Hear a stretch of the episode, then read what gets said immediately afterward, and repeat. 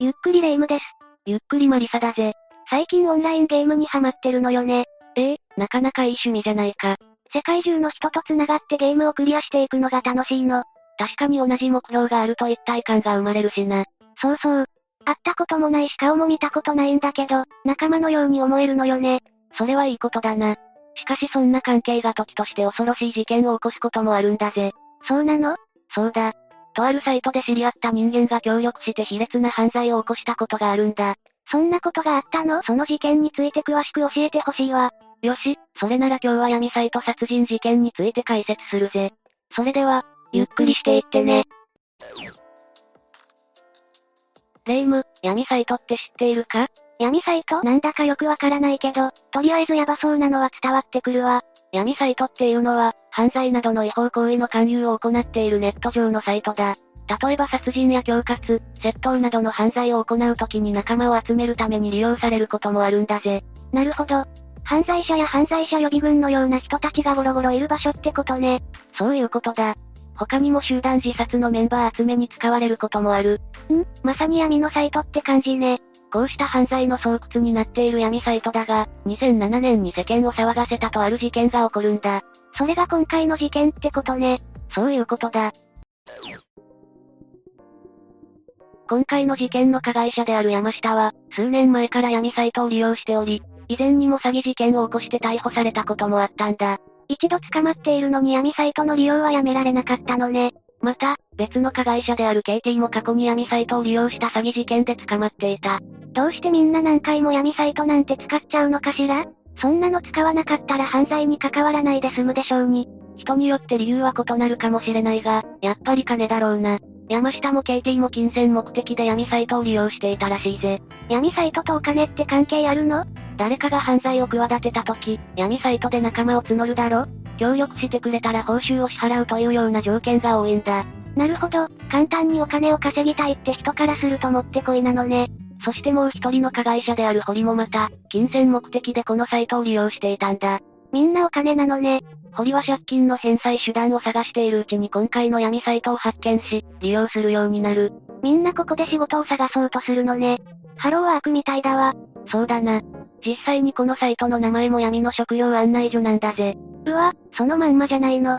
そんな中、3人の加害者たちがサイトを通じて繋がることになる。事件の始まりってことね。 2007年8月16日、山下は掲示板に、刑務所を出所したばかりだ。東海地方で一緒に何か組んでやらないかという投稿をした。この投稿に対して最初に杉浦という人物が反応を示した。また新しい人が登場したわ。また後でも詳しく説明するが、杉浦は今回の事件には直接関わっていないんだ。そうなのね。次に反応したのは堀だった。堀は小遣い稼ぎですが、拉致して金を出させますというメールを送った。簡単にこんなことが言えるなんて怖すぎる。そして KT も、以前はオレオレ詐欺をメインにしていたが、貧乏すぎて強盗でもしたい。というメールを山下に送っている。みんな当たり前のように犯罪をしているのね。闇サイトというのはそういった人が集まる場所ということだ。安易に立ち入る場所じゃないわね。杉浦、堀、KT を犯行の仲間に選んだ山下は早速計画を立てることに。まず近所のファミリーレストランで堀と対面した。こういう人たちはどんな話し合いをするのかしらもちろん最初は自己紹介から始まる。まあ普通はそうよね。二人は過去の自分の犯罪歴や自分がどんなことができるのかということを伝えた。犯罪者らしい自己紹介ね。しかしこの時二人はそれぞれ脚色を交えながら話をしていたんだ。脚色をしていた要は、話を持ったということだ。そういうことね。でもどうしてそんなことをするのやはりこれから一緒に犯罪をしようとしている相手だ。ここで相手に引けを取っているとその後の関係が変わってくるだろ。なるほど。相手より優位に立とうとして話を持ったのね。そういうことだ。残念なマウントの取り合いね。その後杉浦とも合流した山下たちは話し合いの結果、金庫破り、もしくは拉致をして金を奪うという計画を立てたんだ。お金が欲しいからってここまでするかしら。計画のことを KT に伝えると、拉致はターゲットを探すのが大変ですから金庫ですかねということになった。また、場所もパチンコ屋の景品交換所を襲う方がいいということになり、今度は堀がよく通っているパチンコ屋の常連客で、いつも大金を持ち歩いている男性を駐車場で待ち伏せて襲撃し、財布やカバンを奪おうと提案した。やっぱり考えることが卑劣なのね。堀の提案の考えに他のメンバーも賛成し、ついに作戦が実行されることになる。いよいよ事件が動き出すのね。計画を実行するために山下たちは目的のパチンコや駅、駐車場でターゲットとなる人物を待った。何も知らないで待ち伏せされているなんて怖いわね。そしてターゲットが現れ車に乗り込むと、山下たちは車で後を追いかけた。山下たちの計画はどんなものだったのそのまま車で尾行し、家を特定。その後ターゲットを金槌などで襲撃し、キャッシュカードを奪うことになっていた。恐ろしいことを考えるわね。しかし、この計画はうまくいかなかったんだ。え、どうして山下たちは尾行の途中でターゲットの車を見失ってしまったんだ。え、そんなことあるまあ、実際に尾行するのって難しいのかしら。計画を失敗してしまった山下たちは新たなプランを考えた。次はどんな作戦なの堀の知人の家に空き巣に入るというものだ。え、自分の知り合いからお金を盗もうとしたのそうだ。そうして作戦を実行しようとしたが、空き巣に入る前に飼い犬が泣いたため侵入することができず、結局作戦は失敗したんだぜ。はぁ、あ、まあそんなこともあるだろう。そ、そうね。またしても作戦が失敗してしまった中、次にケイティがこのような提案を行った。自分は広域暴力団の元構成員で、覚醒剤や拳銃を入手できるルートを持っている。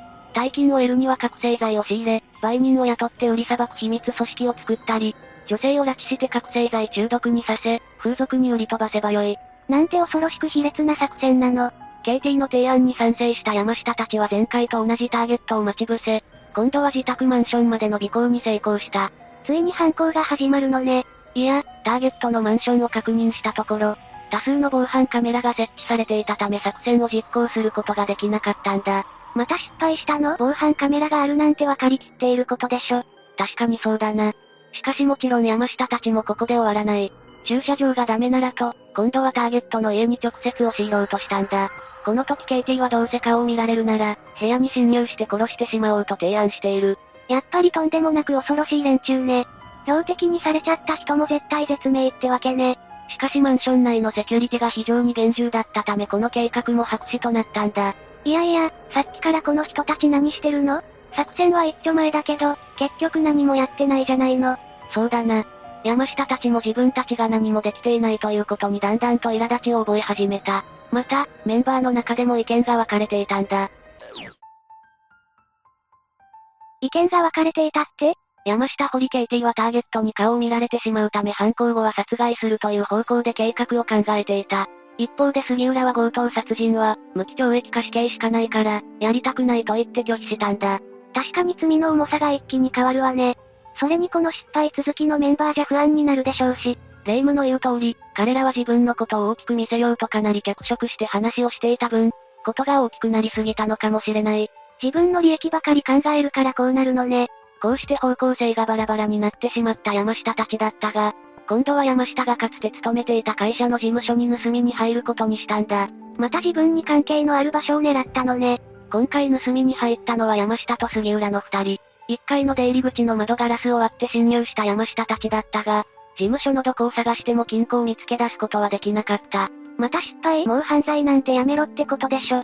侵入してからそれなりに時間も経ったため、そろそろ危険だと判断した杉浦は退却を考えた。しかし杉浦はこの時あることに気づいたんだ。何に気づいたの一緒に侵入したはずの山下がいなくなっているということだ。え、もしかして裏切りそういうことだ。実は山下は杉浦に対して、態度が生意気だと感じていたんだ。そのため山下は杉浦を事務所に残したまま逃げ出してしまった。そんな理由で仲間をはめたの所詮ネットで知り合って金のために協力しているだけの中だ。こうなることは十分あり得るだろう。悲しい世界なのね。山下の裏切りに気づき、一人取り残されてしまった杉浦は警察に自首をした。まあそれがいいでしょうね。こうして杉浦は建造物侵入窃盗未遂容疑で逮捕されたんだ。未遂で終わってよかったんじゃないのそういう見方もできるな。その後杉浦は自首をしたこともあり、懲役2年執行猶予3年という判決を受けているぜ。でも逮捕されたのが杉浦だけなら、まだ事件は終わらないのよねそういうことだな。次は一体どんなことをするつもりなの ?8 月27日、再び3人で集まった山下、堀、KT。堀が今週中に30万円ぐらいどうしても必要だと焦っていたところ、KT はそれならば、今日中になんとかしなければいけない、とその日のうちに犯行を実行することを決断した。今度はどんな計画なの山下たちの立てた計画はこうだ。夜中に女性を拉致し、キャッシュカードや現金を奪う。そして、最後に女性を殺害する。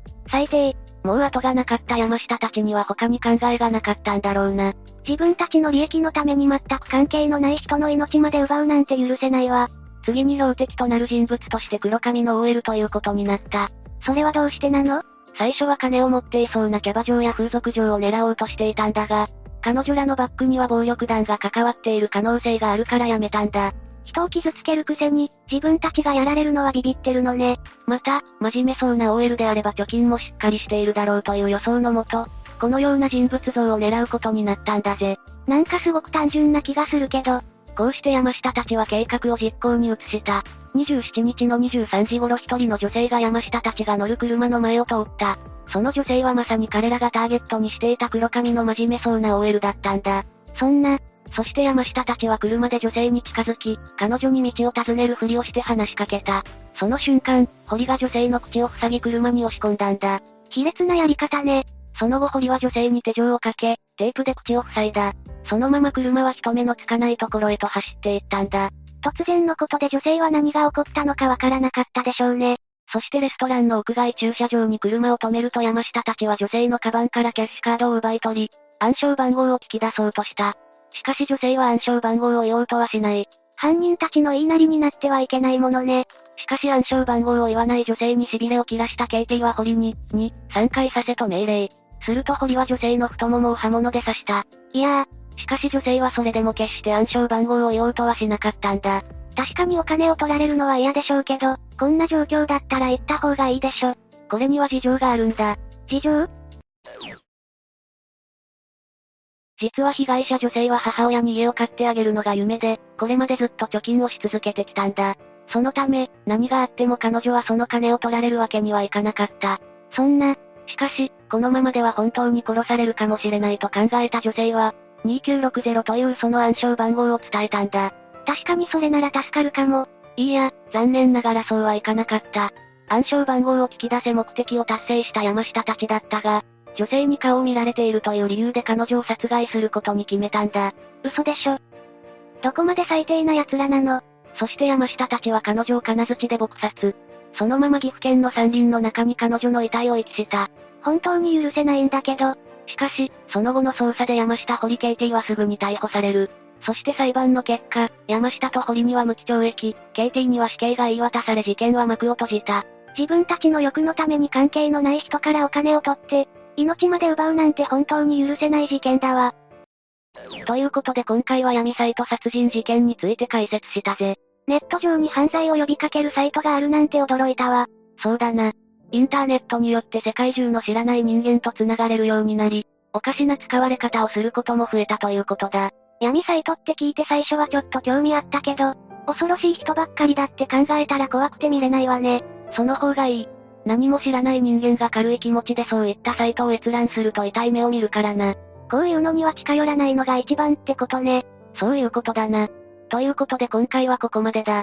それでは、次回もゆっくりしていってね。